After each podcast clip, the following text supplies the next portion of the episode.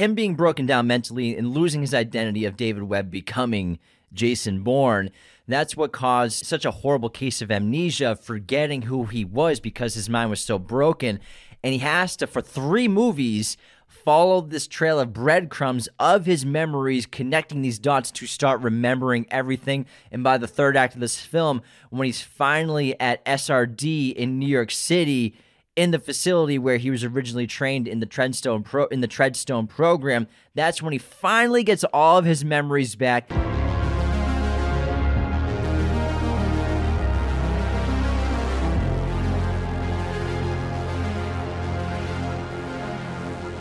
Hello, movie friends. Welcome back to Raiders of the Lost podcast, the ultimate film and TV podcast. And we are capping off Bourne Week with an episode on the Bourne Ultimatum. The third film in the original Bourne trilogy after they went I'm off so the glad rails. they stopped making Bourne movies after this. I know, It's- yeah, it's- they never made a single I'm, one I'm after. so glad they did. this week we're really just focusing on the original trilogy with Matt Damon. Obviously, the Bourne Identity we did first two episodes ago, and then the Bourne Supremacy we did a review on the last episode. Today we're finishing off the trilogy with the Bourne Ultimatum. This came out in 2007, the second Bourne film directed by Paul Greengrass, who also did Supremacy, written by Tony Gilroy, Scott Burns, and George Nolfi, based off the novels by David Ludlum. IMDb, this is the highest rated critically movie in the Bourne franchise in general, not just the trilogy. It's an 8.0 on IMDb. Rotten Tomatoes, it is a 92% critic score, 91% audience score. A budget went higher than ever from the trilogy, up to $110 million estimated. And then with a box office gross of $444 million worldwide This is pre Marvel, everyone. for Bourne Ultimatum. This was huge in 2007. It also won three Oscars. Everything it was nominated for. It won Best Achievement in Film Editing for Christopher Rouse, Best Achievement in Sound Mixing for Scott Millan, David Parker, and Kirk Francis, and Best Achievement in Sound Editing for for Pierre Hallberg and Karen Baker Landers. Now, this was before the Academy mushed those into one category, and now it's just one category, Best Sound, but obviously they are very different, and they won both awards. So, three Oscars for this film. And you know they got the you know that editor got the award for the Tangier sequence. Oh my that God, so good. Oh my god, it's it's still up it's up there for all time action sequences, and you can see how films like modern James Bond films with Craig on the motorcycle and John Wick on a motorcycle are so heavily in Fast and Furious and Mission Impossible motorcycle chases so inspired by, especially this Tangier sequence, which I think is just really special in the entire Bourne franchise, but in the action genre. And I love this film. It's my favorite of the Bourne trilogy. And you can see because it's so critically loved and, and also loved by audiences. An eight on IMDb is so impressive. For any film to get eight and above, it's a big deal with that many ratings. So kudos to that. I think it fully deserves all the praise it gets. It does have a, a pretty mediocre uh, score on Letterboxd, three point six, Oh, which is only seven, yeah. So I, I'm not 12 reviews. yeah, seven thousand reviews, so it's pretty low on the review end on on Letterboxd. But for me, Bourne Ultimatum, it's a perfect depiction of what you can do in the action genre, in the espionage genre, and it hits all of its beats perfectly. It showcases heart-stopping action, globe-trotting adventure, high-stakes conflict, a terrific lead performance, excellent antagonists, and incredible set pieces. I love every aspect of this film. They built upon the the lore that they were creating. These the second two films, well, actually all of the Bourne films are very loosely adapted from the stories. The first film is the most like it, but Supremacy and Ultimatum are basically like their own stories, nothing to do with what Ludlum wrote down, except for some of like the name drops you hear there and there. So they're basically original stories from the novels, and I think that they expanded on what they created with the first two films in such an amazing way. I adore all of these films, and Ultim- Ultimatum I think is is the peak of of some is one of the peaks of action cinema of the modern day. I'm sorry, it's Robert Ludlum. I said David Ludlum earlier. I got mixed up with with uh, Unsubscribe! someone else. Now, a quick synopsis on the Bourne Ultimatum. Former CIA assassin Jason Bourne continues his quest to fill in his memory when a Guardian reporter stumbles on his trail. The man spies his chance to blow the Blackbriar Black Ops Brigade wide open with some very powerful people intent on keeping their skeletons buried. He is in more danger than ever before. as his former paymasters, send a series of elite killers after their reformed ex colleague. Now, I remember we talked about um, the influence on this movie, on this franchise, and these, this trilogy specifically on the action genre of the 21st century and how integral it was, and how many movies would not exist in their style or in general if it wasn't for the Bourne trilogy and John Wick being one of them, and how this movie is kind of like John Wick when he gets the hit put out on him and everyone's coming after him. This is kind of like that situation where a lot of people are coming after Jason Bourne even more than the last film, where in the last film, Supremacy, he had the CIA and Pam Landy coming after him as well as Yuri and the Russian CEO oligarch and Kirill coming after him at the same time with Abbott. So he's had people coming from all over the place, but this this film specifically is probably the hardest journey for him to overcome in terms of what he's up against because he's up against not only all these external threats but also his past, his trauma and trying to put an end to his memories in terms of finding the source of not just Treadstone but where his identity disappeared and trying to become who he was before. Well, not become who he was, Well, but, but okay. understand who he was. So Yeah. the, the theme, Jason's journey and theme in this film is embracing the discovery of who he was and trying to solve the riddle of the puzzle and put the pieces together and finally put an end to the mystery. But be David Webb again, Yep, technically. be Da- yeah, he finishes the film as Dave Webb, but also the overarching theme, like the other two films, like we mentioned earlier. The first film it can be looked at as as uh, anti-American imperialism.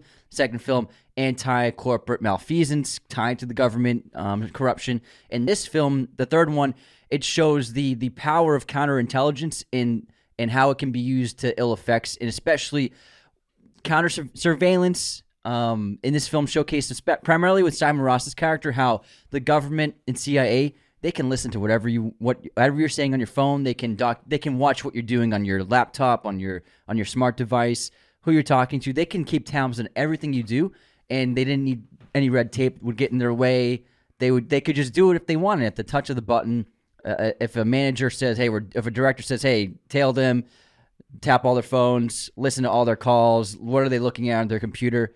Follow them. This film showcased the the destructive power that has on individuals, and if a government or a government agency should even have that power. And Dark Knight showcased that really well, where Morgan Freeman's character Lucius Fox doesn't want to be in control of this power that Bruce Wayne developed, the technology of surveillance, and then the end of the film, he types in his name and destroys the computer. This is an, a similar um, approach to that, where should anyone have this kind of power? And we get great new characters coming in, and specifically Noah Vosen, who's now in, char- in charge of Blackbriar. So Treadstone from the first film, which shot got technically shut down by Abbott. This program's over, but let me tell you about this new hip program called Blackbriar. This isn't a this isn't like other Treadstones. It's a This is cool, Treadstone. Treadstone.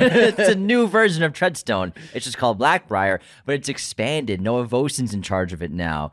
And Strathairn's great in this. yeah, so Yeah. uh, what's his what's his first name? David Strathairn. David Strathairn. So he's playing Vosen in this movie, who's now running Blackbriar, but Blackbriar's grown so much. It's still pretty secretive. You still need a special clearance to know what's going on, but it's become a black ops agency in the CIA, in the U.S. government, not just hits anymore, but even expanding into more espionage, more tampering with countries, Counterintelligence. Yeah. And just black bagging. And so it's just now it's just grown so much because this government now justifies having this program.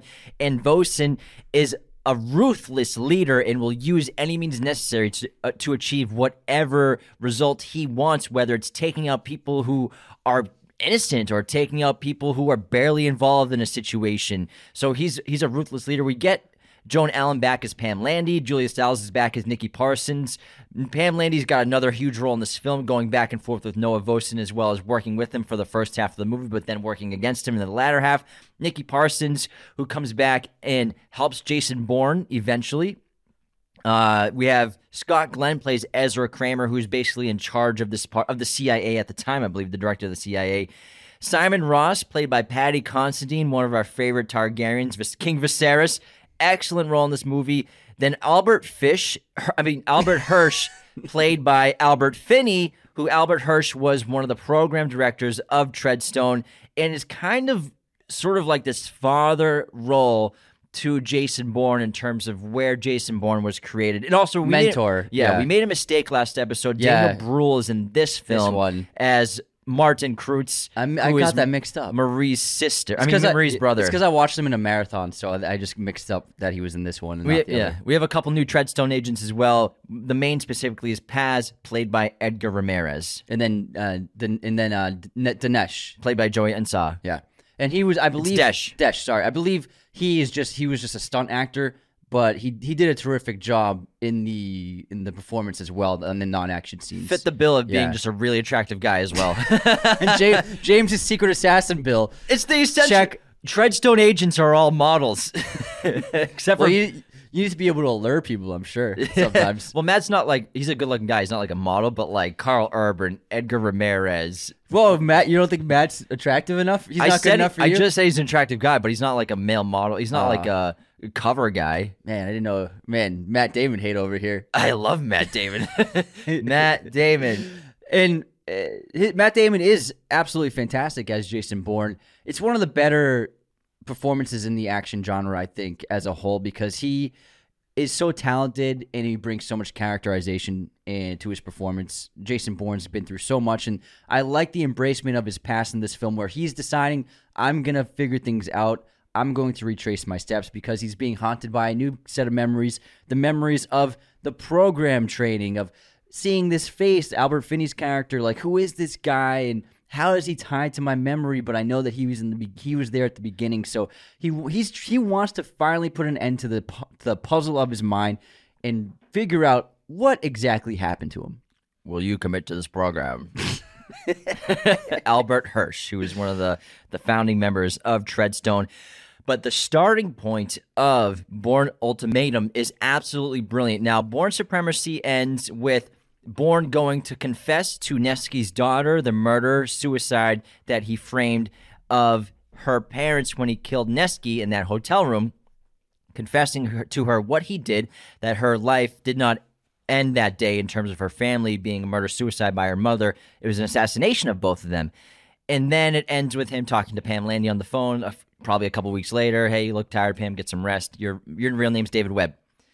Now, the opening of Bourne Ultimatum is brilliant. It's a very fast paced opening because it takes place immediately after Bourne left Nevsky's daughter's apartment in Moscow and his escape from Moscow. We can assume he got flagged or picked up by by a police officer somewhere, recognized, and he's on the run again. So I love how we open up mid chase. We don't have to have him be seen by police to start the movie. They did that in John Wick 3. Yeah. Born was made in three. born born three. So it's already mid chase, mid foot chase, mid car chase. Absolutely incredible opening. He's already he's got the same wound. He's still covered in blood in his left arm. Same outfit from the entire Moscow foot chase and car chase that he had with Kirill, Karl Urban's character, Russian agent in that film. So I love the opening going right into this intense starting point. And I also love the inclusion of a journalist as a character in this film with Paddy Constantine's Paddy Constantine's Simon Ross character who's investigating Treadstone. Nice fix, by the way. Thank you. I got in trouble last time. It's not Constantine, Considine. oh my god, I got so much flack for that one. But I, I love uh, I love Simon Ross's character because he's uncovering this dirty secret of Treadstone in, C- in the CIA history, and he also has this kind of a, a leak informant who's giving some access to what's going on and tells him about Jason Bourne. And then he pub- he actually writes him his newspaper newspaper publishes an article about Jason Bourne and about Treadstone. And I love how Jason's like reading about himself from the paper, and that makes him want to go after this journalist and see what does he know and can I find any more information from him. So it's a great catalyst for Jason to con- continue his story. It's not just like I like how they weren't like, oh, let's have uh, the CIA just finds him again and tries to kill him, and then he'll go after them. They had a really great idea for how to get Jason back into the action and make him motivated to get back into tracing his steps and figuring out what's going on in the CIA. So we have the journalist as the catalyst for it. And even though Jason's still kind of off the grid, they don't know where he is. It show they show early on with Ezra Kramer, the head of the CIA, six weeks later after the opening. What's Jason Bourne after? Where is he? He's he still sees him as a threat. Pam Landy doesn't see him as a threat, and Pam H- Landy's going to keep her cards close to her chest in terms of not revealing her full hand of what she's got up her sleeve and her motivations of getting answers to not just what Blackbriar is, what Treadstone is, but also what Jason Bourne's involvement with everything is. And we also have one of the scariest things I've seen in a movie in a while. And then when you watch it, this movie being made in 2007, and s- imagine what the government surveillance Now. is like now, where Simon Ross is on the phone with the source for this entire story Daniels. of Jason Bourne, Neil Daniels. He doesn't know who he is yet. We oh, we don't know who he is yet. All Simon Ross says is Operation Blackbriar, and the CIA listening clearly to every single phone on the planet apparently that it has access to. Just keyword picks up on operation blackbriar. This gives noah vosen the right and the motivation to now trail and track every movement of simon ross because they heard these key words spoken by him. And this was on a cell phone not a smartphone.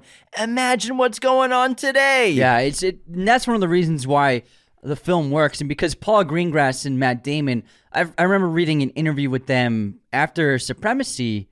Oh no, after this film, and they said that they would only do another one if they could figure out another reason to do it, because the reason for making Ultimatum was to really showcase the destructive and really troubling power that they had in terms of the technology they had at their at the, their disposal to oversee and look into everyone's lives if they wanted to. They felt that it was compelling to put into a film like this to get it noticed by you. You have the ability to show this to millions of people and get them aware of something like this that's going on. So it's it's actually a main motivation for them wanting to make the movie. And Jason, he his motivation in this movie is to get more answers for his past. Like I said, kind of put all the puzzle pieces back into his memory, and the only way he can he can do that is to find the source. He tells Marie's brother after he tells him that she's dead that I'm gonna find him and I'm gonna kill him. Just kidding. That's Colin Sullivan from The Departed. but he's basically I'm gonna find the source and I'm gonna put an end to it. So it's the only way that Jason will be able to live peacefully on with the rest of his life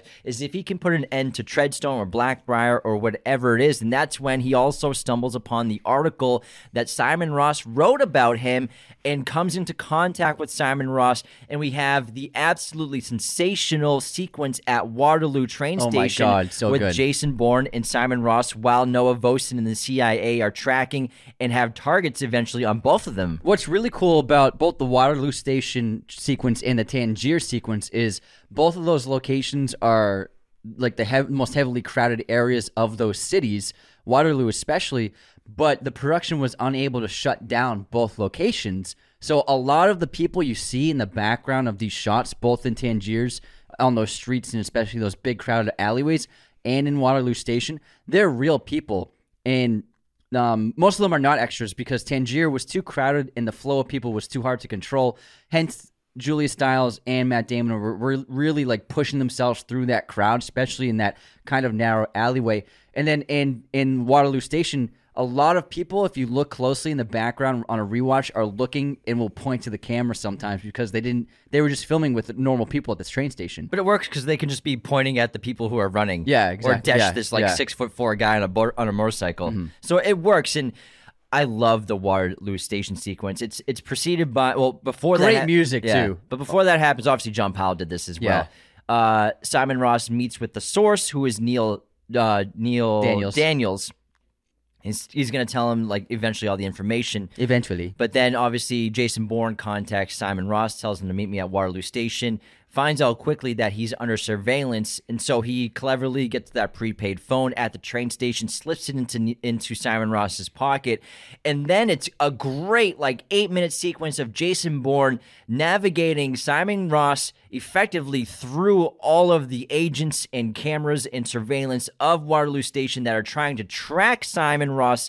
He guides him safely through it all until he eventually has to start taking people out and then gets picked up on that security camera in that in that back room. And we have that classic line from Noah Vosen where he says, My God, that's Jason Bourne. Jesus Jesus, Christ. Get it right, man. Jesus Christ. Jesus Christ, Jason Jim. Bourne. I ruined it. Ah, I blew it. You, I saw you. I blew it. I saw you hold back a smile because you were looking forward. to I was waiting. Uh, the- this Waterloo Station sequence. This is the other reason why it won the Oscar for editing because it's it's so complex. There's a lot of moving parts. There's so much footage in this sequence that they got, whether it be the CIA analyst team, whether it be the actual assets on the site, Jason and Simon Ross, and then also various shots of Waterloo Station And Paz. and, and Paz w- entering, rafters. yeah, Paz getting to his vantage point. There is so much going on in the sequence, but the editing is really seamless and perfectly done. You never feel overwhelmed. You feel like you know exactly where everyone is, and you don't feel like it's over edited or too quickly edited. So this is just masterful editing worth and and cinematography as well. Blocking. It's a very complicated area to shoot the sequence. I can only imagine, but they pulled it off really well. It's a remarkable piece of an act, a remar- remarkable action sequence. And to, it'd be important for Jason Bourne to get Simon out of the situation safely because it's someone he could trust with his story. But Simon has no idea what he got himself into. Of course, he's a journalist. He's trying to tell a great story as well as uncovering the truth, this great mystery of espionage, conspiracies. He's trying to find answers to this puzzle of who is Jason Bourne? How does he connect with all these situations that have been going on around the world? Why was his girlfriend killed all the way in Goa, India? Why are they still tracking this guy? And if Jason can get him out of this situation safely, he'd be a valuable valuable asset to him because of course he still has Pam Landy in his back pocket, but he can't just upright contact Pam Landy whenever he wants. This would be really helpful for him, especially from the investigative standpoint, because he's trying to find answers as well, and he wants to find out who Simon Ross's source is. That's why he's here with Simon, trying to get him safely out of the situation so he can find Simon's source and talk to him. And then Simon's like, "You know, I can't give up my source." And he's like, "You, you know, these You're people, gonna die! these people will kill you. This isn't a game." He's like, "Bro, come on." but the sequence is incredible. And after they have that situation where he takes off the guys in the back and they ca- catch him on camera, I love how in control Jason is, and then Simon is always panicking, Yeah. and, and he's like he messes up his line, and then he, then he's seen by the analysts um, watching. It's just terrific how Bourne knows exactly what to do, and even though he knows that, it's, he can't control Simon Ross in his own fear. And I love when he sees the security camera and he's like, "Oh, nothing I can do now except look right into it Yeah, and yeah. scare the hell out of these people." Dude, that when he takes those three guys out, oh my god, it's so sick. I and love then, it. so that's only half the journey. He has to get Simon out of here, and now they're gonna know that Jason Bourne's here. They're gonna up the ante in terms of the surveillance at this station. But they lost track of both Jason. Well, they lost track of Simon Ross, so Jason has to get him out of here safely in this crowded environment. And as long as Simon sticks to everything Jason says, he would get out of there. And so before he even comes to that door, Simon panics. He thinks that someone else is there. He's like, I hear someone coming. And so he panics and leaves the room at the wrong time when Paz is ready to snipe. He's got his, his uh, scope, set Scope, on that window of that door. Takes Simon Ross out immediately because Simon panicked. He didn't listen to Jason. And all Jason can do is grab whatever's on his persons and take it with him and get out of there ASAP. It's really terrific because Jason goes out into the station first to make sure like their area is good for them to leave and exit. And he he has that instinct again, that that Bourne spider sense where he knows something's off because they aren't being sworn by CIA agents. So there, there must be a reason for that. And then he he, he catches a glimpse, a, a- like a glimmer of a reflection on Paz's scope behind that rotating billboard but he wasn't sure he saw something, but he just knows something's off.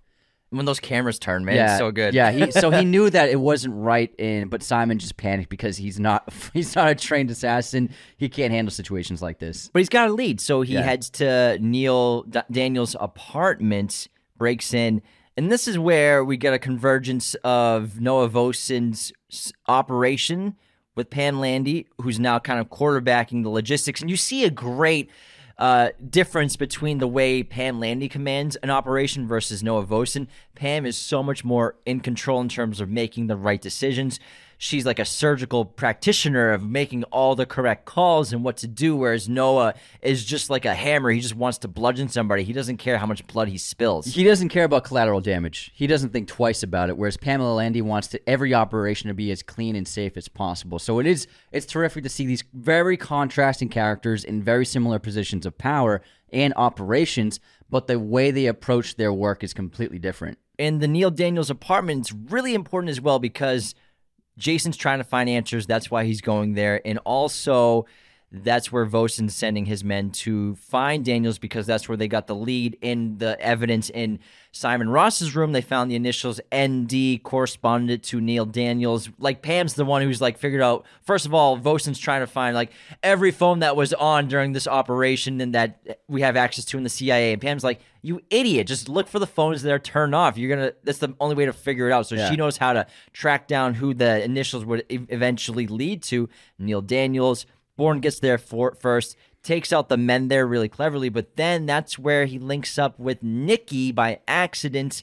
She immediately takes his side and lies for him on the phone when she's calling in her sign, whether she's under distress or safe, and immediately starts to like help him figure things out. And Pamela knows that he's there and that she lied for him, whereas v- Vosen probably doesn't think Bourne's in that room with her. But I think Pamela for sure knew because she sent that message. She sent him a code thinking that Bourne was in the room with Nikki. yeah, and Vosen's like, backup will be there in one hour.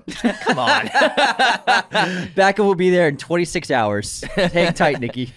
And this is where we get a little backstory and some exposition of the past between Nikki Parsons and Jason Bourne, which I brought up last episode, and I think in the first one we were talking about Jason Bourne supremacy and then Bourne identity. I think this felt a little forced for me, bringing an ambiguous relationship from Nikki up to Jason Bourne. I feel like it could have done without it. I think the studio and the screenwriters probably wanted to bring uh, an emotional connection to Jason Bourne for the character, for the audience to connect and empathize with him more versus having that with Marie in the first two films.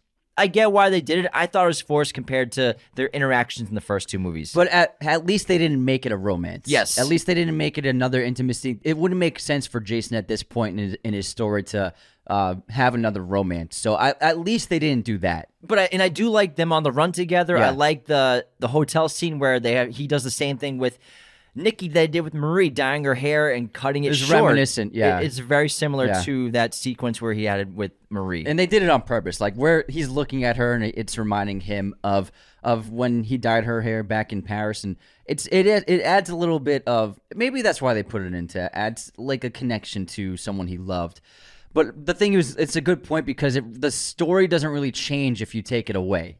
If you take away their past romance, doesn't change the story I think at Yeah. all. So I think that it was kind of unnecessary, but I'm just glad they didn't make it like a Hollywoodized romance. Absolutely agree. Now, while this whole film's taking place, just like in Bourne Identity and just like in Bourne Supremacy, where Jason keeps having those memories of that Berlin hit where it was the the murder suicide framing of Nesky and his wife. In Ultimatum, he's now having all these memories of the source of his training, of him entering Treadstone and committing to the program, these faces he doesn't recognize. He's trying to find out who this older guy is that's standing next to Neil Daniels. Who is this man? I, whose voice I see, whose face I see. These memories of my original training until the memories get larger and connect more and more. He remembers more and more and more throughout the course of the film until we get those horrible sequences of him being drowned by torture and the envi- the behavioral experimentation being done on him and then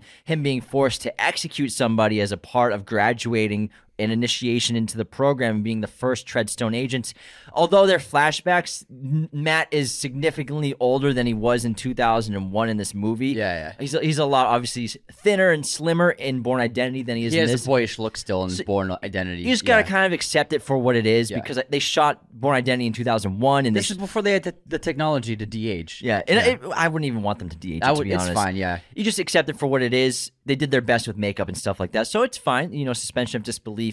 But it's really interesting to see the training facilities. It's in New York City. We find out later on. It's just like in these office buildings, and of course it's there. It's right hiding in plain sight of, of the biggest metropolitan in the United States. yeah, but but I find it just it's a great approach to showcase the the air, the time in which he was stripped of his humanity, stripped of his humanity, identity, his morality, his empathy, and his consciousness. Like that's what really changed him.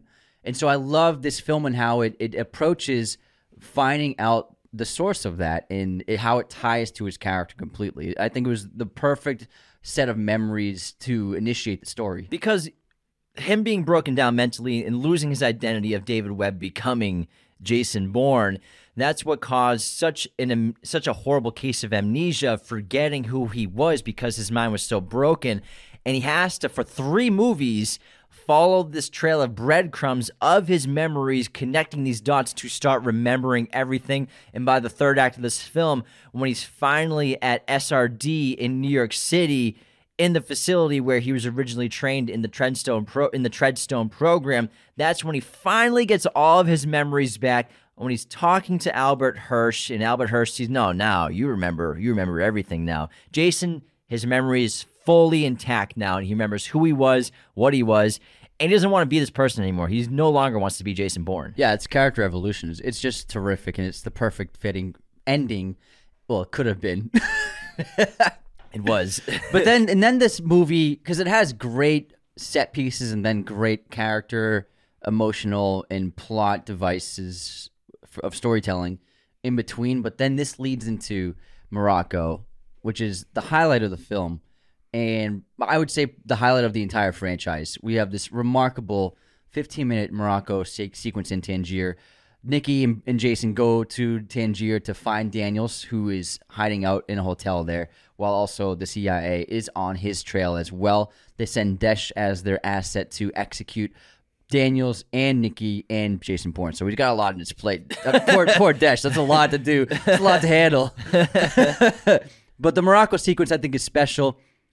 It's massive in scale. It's so exciting. Foot chase, rooftop chase, more motorbike chase. We got so many elements that we've seen repeated in major action movies nowadays, but this really was a standout and a pillar of what you can do in action with all the right sources of income, with basically all the elements a filmmaker would need at their disposal. It's incredible. And it's a beautiful city, beautiful landscapes, beautiful practical filmmaking. Obviously, Matt Damon is not really jumping through the windows and stuff like oh that. Oh my but God, it's the- so good. The window glass breaking is CGI for sure, but I mean, he's really jumping balconies. Yeah, he, he did a couple of them for real. Yeah. The shot they they because they shot one where he land they shot from inside one of the rooms he lands in, and it's actually Damon because it's a long take of him jumping into the room. He like slides across the floor, then he like runs through the bedroom and enters through the hallway, and it's really Matt doing that. Obviously, it was really, Wired in with yeah, padding. but like he really did do some of that. But they Yeah. they did have real stunt people doing a bunch of those jumps, but those are so incredible. Like when I see those jumps and John Powell's music is going, I'm just like, "Fuck yeah, let's go!" oh my god, it's so good. Yeah, it's, so incredible. good. Jumping balcony to balcony. He's flying on rooftops. it's like reference, bro. Your references are out of control. Batman Begins. It- but the whole sequence, it's great because the Moscow windup, foot chase to car chase in the Bourne Supremacy is incredible when it starts on the foot chase of Kirill chasing Bourne. Then they switch to cars. Sensational. It's like 10 minutes. This just upped the ante because now we have three people involved because Nikki's part of this entire sequence as well. Desh on a motorcycle, Jason Bourne on a dirt bike, hopping fences and stuff like that, jumping walls. It's really incredible all captured in camera, which is incredible. But then Nikki being tailed by Desh through the market, like you said, actual markets, they couldn't shut them down for filming. So it's Yeah. real people, real extras Yeah. that obviously weren't paid or hired or anything. So it's adds so much authenticity to the sequence. And also before this, Desh did eliminate Daniels, assassinated him with the car bomb. Which was really clever because he saw Jason Bourne was on his tail and he got that incoming message that you know what's funny, Treadstone agents always just get a photo of someone they're supposed to take out. It's like, all right, good luck finding them. it's just like a Wild West bounty hunter. Like here's a here's a po- here's a photo of him. No, I'm sure they get more information. That's just what the screen shows. Yeah, you know, yeah, that's what we see yeah, as an audience. So it's just a, just a funny joke. But uh, It's a funny joke. but he knows that that Bourne's trailing him, and he cleverly Two birds with one stone. tosses that bag and then leaves the bomb, the device in, on the scooter, which he leaves behind. And Bourne stops Daniels right at the scooter because he's worried about him passing the bag, thinking the bag's the bomb. But Desh is like, nah, bro, it's the scooter. Bam! See you later. And then tracking Nikki. It's almost like a horror movie. Nikki hiding out in the in It's the great. apartments and then the rooftop. Bourne on the rooftop, being chased by the police. Um, I love the sequence where he grabs the towels to Oh God, wrap his so hands cool. to protect himself from jumping the balconies with the broken glass. The balcony jumping was absolutely incredible, going through all those apartments, and then the fight with Desh is sensational. But This- it's good comedy because he jumps into one room and there's like a guy curling barbells. in his room. It's Yeah, great. it's funny. Oh my! It's such propulsive, great action. and the the fight scene's awesome between Desh and Bourne because even Bourne is clearly the most superior Treadstone agent ever created, but Desh is larger, stronger, and more physically fit, younger. So he's a, a tough opponent for Jason Bourne. Jason almost loses to him a few times, but Yeah. great fight sequence in terms of using things in their environment, towels. He uses that book a few times, and eventually chokes Desh out in the bathroom. But it's, it's such a great fight, and Desh is just maybe the toughest opponent he's ever had to fight one on one. I love that fight, especially when Jacob. I mean, when Jason Jacob Bourne. Jacob Bourne. especially when Jason uh, twists his arm backwards and then Desh does does a fucking backflip out of it. It's great. like, oh my god, what am I gonna do? it's, it's awesome. I, I love that fight. It's intense. It's brutal. And it's so realistic, and I I love how Nikki gets involved, like, and she just like grabs him by the mouth to just try and get some to help him out, Jason out somehow. It's a terrific fight. It, it, it I just love that one. I think it's the best of the franchise. and they're fortunately able to buy themselves some time because after they kill uh Desh, because Nikki knows the protocol, he has Nikki key in that the targets have been eliminated. Buys them some time until they can verify the deaths of Jason Bourne and Nikki Parsons, which Vosen wants to do, but they're able to escape and get away and get a head start again. Hey, Now- this is this is Desh. I killed Jason. I got him, guys. Smiley face. Thumbs up. He's dead. Takes a selfie at their bodies. Here, put some ketchup on your face, Jason. It'll look like you're, you're bleeding. But uh, now Pam is starting to work behind Vosen's back. Fucking ketchup. kind of communicating with Jason Bourne as well. And now Vosen is starting to follow Pam Landy because Jason calls Pam at the office in New York City. He- He's made it to New York. And he used that passport that was inside the box, but also he got rid. He Sent- sent, rid didn't get rid of her. He sent, Canceled. Sent, sent her away. Was she a piece, was she a pack a package, Anthony? You just throw her away. That's not. I just. I worded it. I worded it poorly. Worded horribly. And now you're canceled. You lost your job. Does anyone want Anthony's position? As co-host. So Nikki goes on her They way parted ways. of being a ghost, just like Jason Yeah. Bourne was. It gets easier. but Bourne being on mainland in the United States is so crazy to see because he hasn't been here the entire trilogy yet. He's back in New York, in New York City. Back, baby. I'm back in the Big Apple. Who wants to go out? Hit me up. I'm back in New Bubblegum shrimp, anyone? I'm paying. Facebook says, I'm back. Hit me up. JB's in the house. He- he calls Pam Landy, who is starting to work behind Vosen's back with kind of her assistance. And then Vosen starts to track Pam Landy and her call with Jason Bourne. Then they're starting to track Pam Landy because Bourne has asks her to meet him in Tudor City, which was all a giant ruse. And because Vosen is not really sharp, he doesn't understand that this is all going to be a setup because Bourne was spying on him as well, and he just needed him to get out of the office so that he could go into um, Vosen's safe to get the Blackbriar files. if you were in your office, we'd be having this conversation face to face. Although I will say, when he calls, he, he calls Vosen to get the voice of Noah Vosen to open the safe. Yeah. wicked clever. Yeah. And then he gets the files. But, I, awesome but. I mean, like to say, oh, also I'm in your office, peace, bitch. like, he doesn't have to. Fuck it. if he doesn't say that, no one knows he's there. Fuck it. but it's so cool for a trailer. It's so cool. It's so cool for the plot because they have to get the plot moving again. Yeah. Of course, it's kind of a loophole. Like, why would Jason tell them where he is? Because fuck it, fuck, fuck it. So then the chase ensues because if he didn't say, he'd just leave and just go home. He would go to he'd go to to to, to Treadstone to 415 East yeah. 71st Street. Yeah, he'd go there. Nobody would know. The, nobody be more the wiser. so that's my one con to the movie is like if Jason didn't say anything, he would have gotten there no problem. But it's so cool. But Pam Landy sent him the code the, of the of the address. But they still would have gone to the. Co- they would still would have gotten the code. Probably, yeah. so it- it doesn't really change anything. Yeah, eventually. It's Yeah. just it was exciting Yeah. though. It's a badass It's thing. so cool. It's super cool to do on the phone. But Pam sent him the code of the address for SRD, which is 415 East 71st Street, New York City, where Treadstone is, Blackbriar is right now, because she tells him again, your name, like they had this conversation last film, but Noah Vosen doesn't know that. So she's doing it, hey, just so you know, your name's David Webb. That's why when you're watching this, you're like, oh, didn't they already do this conversation? You're you were born for 1571.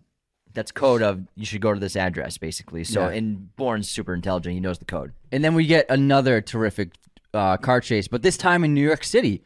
And it's super exciting. The car you don't really see that many car chases in Manhattan. The logistics is probably a nightmare. Yeah, because you'll you'll get you'll get car chases in different parts of New York, less populated areas like Brooklyn. You'll get plenty of car chases, but like in the heart of Manhattan, it's so cool to see. And it was actually pretty difficult for them to film this. They could only hit the cars at a top speed of 30 miles per hour because of safety standards with the police and the people in charge of New York City's traffic. So they wouldn't let them drive faster than 30 miles per hour. But the filmmakers did an amazing job getting around that because it doesn't look like it on screen. It looks like they're really hitting the pedal to the metal. So kudos to them for getting around that barrier in front of them because it's challenging to make a car chase where you can't drive that fast, but they pulled it off. And I love when when Jason gets inside the police cruiser because he's always driving like taxis or Mini Yeah. Coopers, but now he's in like a supercharged V8 vehicle. And like, let's see what Jason Bourne can do with this thing. And it's so great because this one's a, a unique car chase because he's got a bigger car, faster car. He's also using it to his advantage in terms of using the trunk of the car to ram into vehicles. Yeah, I and love the backing up. ramming. So he's using it as like an offensive tool. But first, the parking lot yeah, yeah, the, parking, lot's lot awesome. where he's the agents are swarming him on the on the roof of a parking lot several stories high and then he gets into a car hot wires it and then backs it off the roof and one of the agents goes oh he drove off the roof He's flying on rooftops. but man when that car lands and hit it on its back i'm like oh my god i felt that i feel it He's being chased by Paz again, played by Edgar Ramirez, another the uh, the new Treadstone agent or Blackbriar agent, I mean. And another great sequence involved with them two going neck and neck, just like he did with Karl Urban's character Kirill in the last film. And it ends again similarly with a kind of T-bone crash up um, a barrier where he lead where Paz survives. He's in the driver's seat, and Jason can take him out, but he chooses not to. And you can kind of see the look in Paz's face is like, why? Why didn't he just kill me? Which leads to later on the film where Paz decides not to pull the trigger on Jason Bourne when he's on the rooftop with him when he has him at the edge of the roof. And he says, asks him, why didn't you pull the trigger? And you brought up last episode how it ties into the first film where before he killed the professor, played by Clive Owen at the farmhouse, the professor says to him, look what they make you give. And then he says that same line to Paz. Jason Bourne says to him, "Look what they make you give. Look at us." It's terrific, a terrific connection to the first film. I, I love it. But obviously, Jason Bourne does make it to Blackbriar headquarters once everyone figures out what Jason's plan is. Uh, Vosen basically gives him the green light to let him in because then they can trap him basically. And this is where Albert Finney, Albert Finney's just like a terrific veteran actor, and having him as Albert Albert Hirsch was just brilliant. Him and Matt Damon are excellent. This is a terrific scene, and he understands that Jason wants to know what's happening, so he's able to really milk the time that Jason's there. And we get to learn that Jason chose this program. He volunteered, and also, in order to basically pass through and begin training, he had to kill a man whose face was covered, whom Jason didn't know what he did or if he was being punished or if this guy was innocent, but he had to kill this nameless person. And that was uh, an instrumental part of stripping him of his humanity. And we saw that. And then at this point, Jason, he's finally able to connect dots. He's finally getting his memory back. And then he eventually, at one point in this film, he does say he remembers everything. I'm no executioner. Yeah. You have to do it. Yeah. No, that's a Batman Begins reference. Ra's al Ghul, League of Shadows. I got it. I got it. I'm it. sorry, my friend. what are you doing? What needs to be done?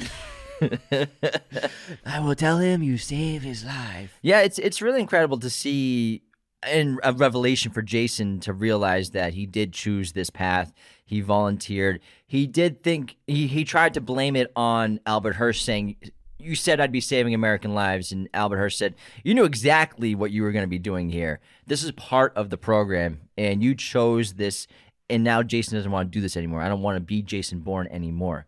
It's really incredible. But before he enters the building, and most importantly, he gives Pam Landy all of the files on Blackbriar, which she immediately photocopies and sends to somebody. And Vosa was like gonna fucking kill her. I'm surprised he didn't shoot her. yeah, it looked like he was about to kill her. Like So he was like moving through the office, like we're gonna shoot there. Give me that gun, I'll handle Landy. Like you gonna kill your coworker? But it's an incredible ending, and obviously he's on the roof of the building escaping, and Paz has him cornered. Again, like I said, lets him go.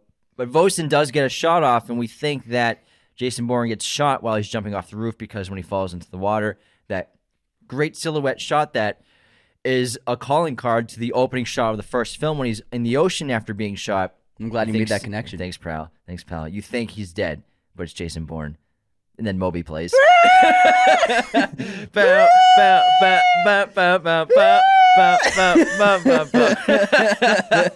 of course, we learn on the news that Ezra Kramer's under investigation, being arrested. So is Vosen, and also Jason Bourne, who is presumed to be dead, shot off the building. The body has not been found for three days. And then Nikki smiles. A great attention to detail is the the swimming stroke that Jason uses at the end when he swims away is a variant of the combat side stroke, combining a breaststroke arm pull with a scissor leg kick. The combat side stroke was developed by and is taught by U.S. Navy SEALs. Why? Why is it like that? You think maybe he got shot in the arm or something and couldn't use it? Um, I'm not sure. What's it don't called? Combat strike po- uh, stroke. Combat Combat side stroke. side stroke. I wonder. I wonder what the significance is that for here. It might be um a way uh, if you're in uh, conflict conflict. A So way it allows you to swim more efficiently and reduces your body's profile in the water, thereby making you less visible during combat operations when surface swimming is required. Oh, perfect. There we go. The attention to detail. That's great, isn't that? That really Because like, I mean, every other film would probably just be like him swimming away, like just swim away, Matt, whatever. But like to put the attention to detail and make sure he does the correct stroke, uh, someone who's trained would do. I think that's awesome. That's so cool.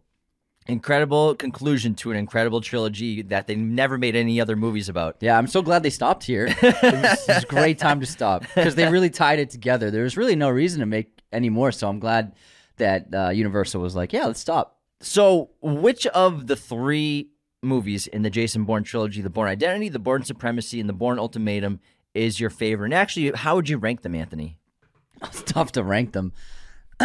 There's no wrong answer. That's the thing. Oh my god. Um, hold on. I, I I actually, This is tough. I'm I'm having a tough job doing it right now in my head. I actually, I'm thinking about it more. I think Supremacy might be my favorite.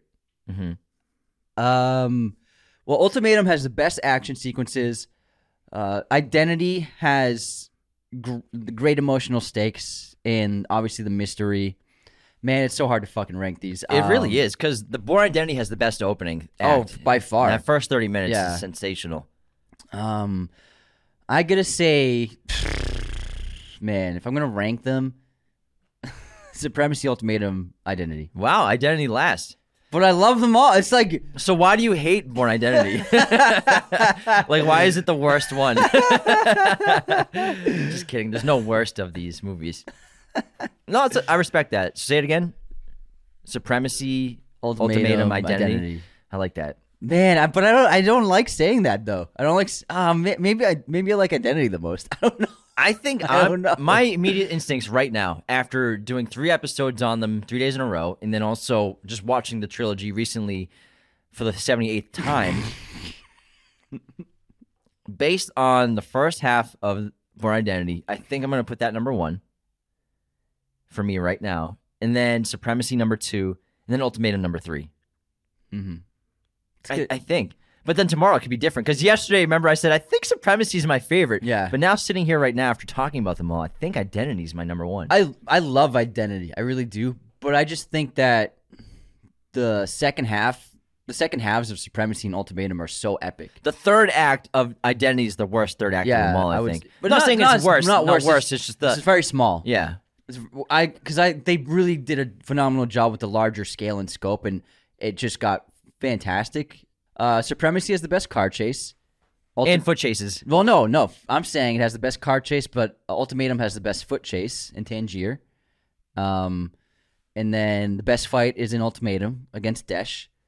Uh, Ult- uh, Identity has Um, but I mean, the car chase and identity is awesome too. Fuck, I don't know. It's, I don't know how to rank them. Or honestly. maybe maybe I'll go supremacy, identity, ultimatum. everyone's like, can they just fucking make up their I minds? can, honestly, I don't know if I can. I don't It's know if I can either. They're all so good, but Yeah. that's the rarity of this trilogy. Is every movie is equally as good as the other, if not like it gets better with the entire trilogy with, with each film. But they're kind of just irreplaceable, and you can just pop them anywhere in any top three rankings. But I, it's tough. I, Yeah, I'm it's changing it in my head right Yeah, now I don't again. I don't feel confident. Like I I, can can't- do any other trilogy, no problem. I think I can say confidently though that Ultimatum's not my favorite. Uh-huh. I think it's just between identity and Why is Supremacy for Ultimatum me. not your favorite? I think that So why do you hate Ultimatum? coming to New York City, I know it's a great you conclusion. weren't feeling it. I just love being in Europe and other countries. Yeah, but how's he gonna find I his? know, I know, why, I know, how's I he know. gonna find his beginnings just if he's kidding. if it's not in America? I'm Where just- else would I it be? I know, I know, I know. I don't know. I don't know why. You just hate New York. I don't know why. but I think that would be my number two or three. But man, I mean, the Waterloo Station, but the Tangier sequence, man. Oh my god, it's so good. It's so goddamn it might be good. because Ultimatum's the fastest paced. it is. It is the fastest. Where I, I like how the first two they're kind of slow openings in a way. Mm. You know, we're ca- slowly getting into it. It- It's tough. I mean, we can talk about an hour of ranking them, but I think I think I'm just gonna go. It would just be an hour of us not deciding. it's already been ten minutes of it. oh man, All right, you got anything else on Ultimatum or the trilogy in general, I have some fun facts. bro? I freaking love fun facts. this fucking guy. Hold on, sorry, I pulled up your page. One second. Looking for my intermission answers, even though we didn't do it this episode. I never need to. Anthony, every time you you're about to say a fact, Shut up. Shut up. shut up. All right. I got one. So the cafe in Tangier that Nikki Parsons chooses at a meeting place is the Café de Paris, which was a popular haunt of spies and emissaries during Tangier's emissaries during Tangier's years as an international city. Sorry.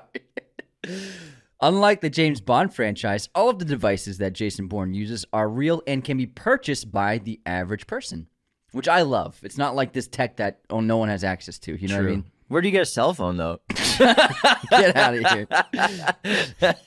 Matt Damon accidentally knocked out Tim Griffin, who played the CIA interrogator in Bourne Supremacy during the scene in the consulate when Bourne takes him and a security guard down after being captured.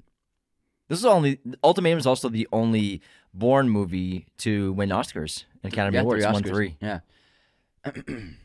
There it is. In the middle of Bourne Supremacy, when Bourne calls Pamela Landy from the rooftop, a voice is heard in her office saying that they need 90 seconds to triangulate his position. Bourne disconnects the call exactly 88 seconds later. Very cool. Very cool. very very cool. Uh, let me see. I have a. Oh, you, you tried not to do it. I heard. it's just a habit now. Uh, uh, uh. Shut up.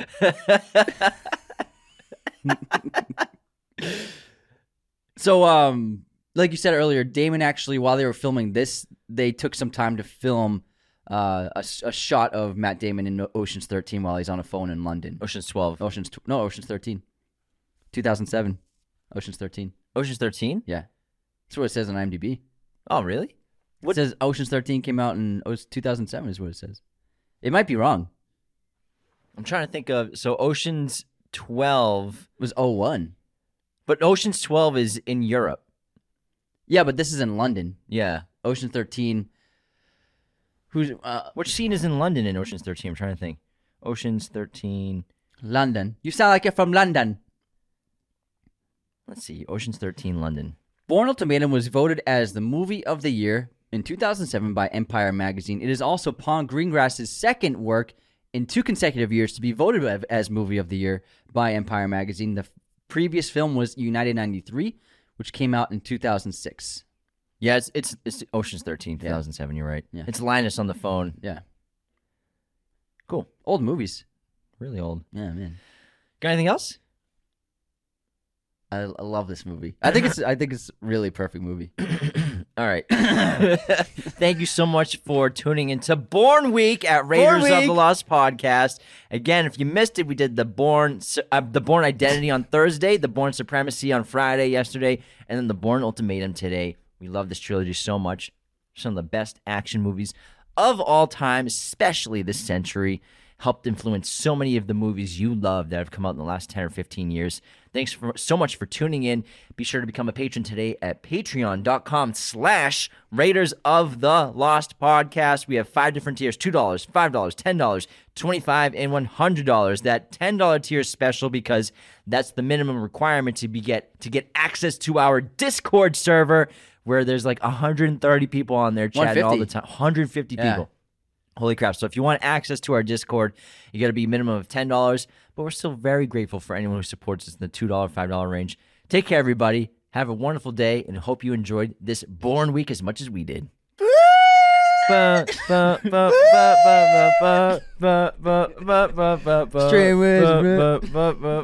This episode of Raiders of the Lost podcast was executive produced by our chosen one patrons Luke Exelston, Tyler McFly, Darren Singleton, Anthony DeMeo, Becca Keen, Cody Moen, Benjamin Cook, Calvin Cam, and Chandler Johnson. Thank you so much for supporting our show. Raiders of the Lost podcast is a mirror image production. Sound mixing done by Jacob Kosler.